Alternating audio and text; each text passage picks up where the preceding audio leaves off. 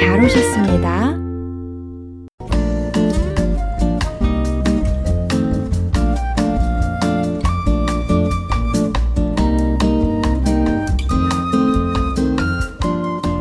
여러분 안녕하세요. 사뿐사뿐 민쌤입니다. 안녕하세요. 반짝반짝 권쌤입니다. 권 선생님, 10월이 되니 살짝 가을 기분이 나는 것 같아요. 그렇죠? 한국에 살 때는 10월의 날씨를 참 좋아했어요. 저도요. 또 10월에는 중요한 날들이 꽤 많지요? 맞아요. 먼저 10월 3일은 개천절이잖아요. 네. 우리 민족 최초의 나라인 고조선이 세워진 것을 기념하는 날이에요. 그리고 10월 9일은 한글날이고요. 그렇죠. 한글날은 한국인이면 모두들 소중하게 여기는 특별한 날이지요. 그럼 오늘은 한글에 대해 얘기 나눠볼까요? 좋아요. 한글날은 세종대왕이 한글을 만들어 널리 알린 일을 기념하기 위해 정해진 날이에요. 한글은 다른 나라의 알파벳과 다르게 세종이라는 조선의 왕이 국민들을 위해 만들었어요. 1446년, 그러니까 지금으로부터 576년 전이죠? 네, 그 전까지 읽고 쓰는 일은 모든 사람이 할 수 있는 게 아니었어요. 한국말은 있었지만 글자가 없어서 중국의 글자인 한자를 사용했거든요. 사회의 가장 높은 자리에 있는 사람들만 한자를 읽고 쓸 수 있었어요.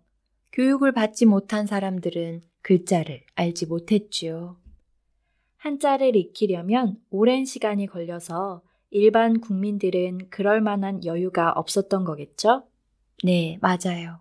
그래서 어려운 일을 당하거나 중요한 일을 할 때 억울하게 피해를 보는 경우도 많았어요. 그러게요.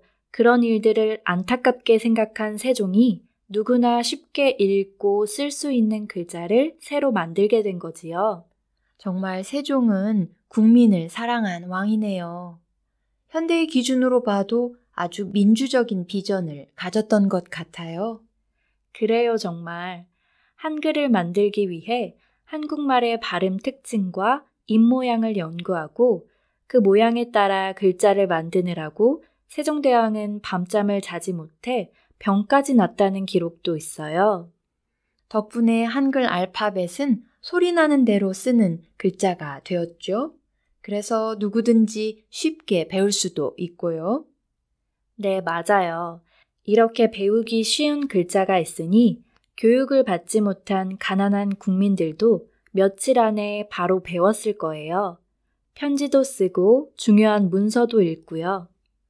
처음으로 읽고 쓸 수 있게 된 국민들은 얼마나 신이 났을까요? 그래요. 처음에는 여자들이 먼저 배워서 쓰기 시작했다고 하지요. 그러다가 점차 더 많은 사람들이 사용하게 되었고요. 네, 맞아요.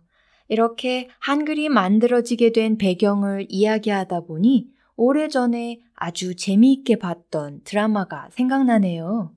무슨 드라마요? 뿌리 깊은 나무라는 드라마예요. 한글과 관련된 드라마인가요? 네.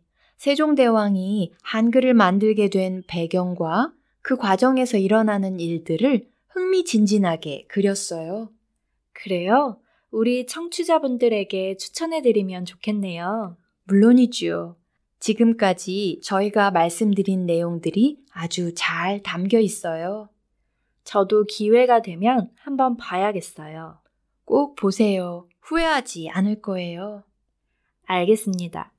그런데 민 선생님, 한글날은 언제부터 기념했나요? 1920년대에 처음으로 한글날을 정해서 기념했다고 해요.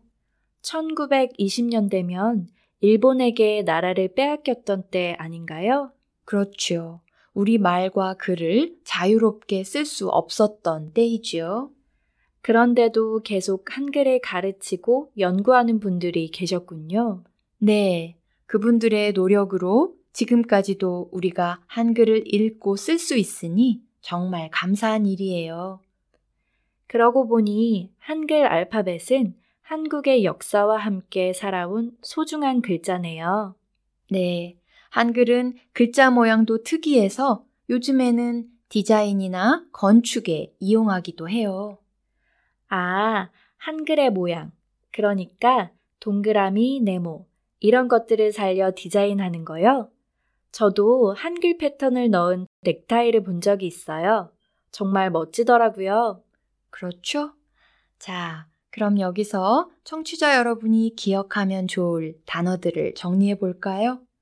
오늘의 주요 단어는 기념하다, 여유, 안타깝다. 이렇게 세 단어예요. 기념하다, 여유, 안타깝다. 이 단어들의 뜻과 예문은 아래에서 확인하세요. 그럼 저희는 다음 시간에 새로운 주제를 갖고 다시 찾아올게요. 안녕히 계세요. 안녕히 계세요.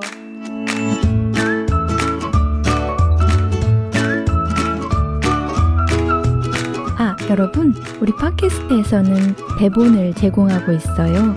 필요하시면 대본 링크를 눌러보세요. 그리고 우리 방송이 도움이 되었다면 격려의 댓글이나 리뷰 남겨주세요. 여러분의 응원이 큰 힘이 됩니다.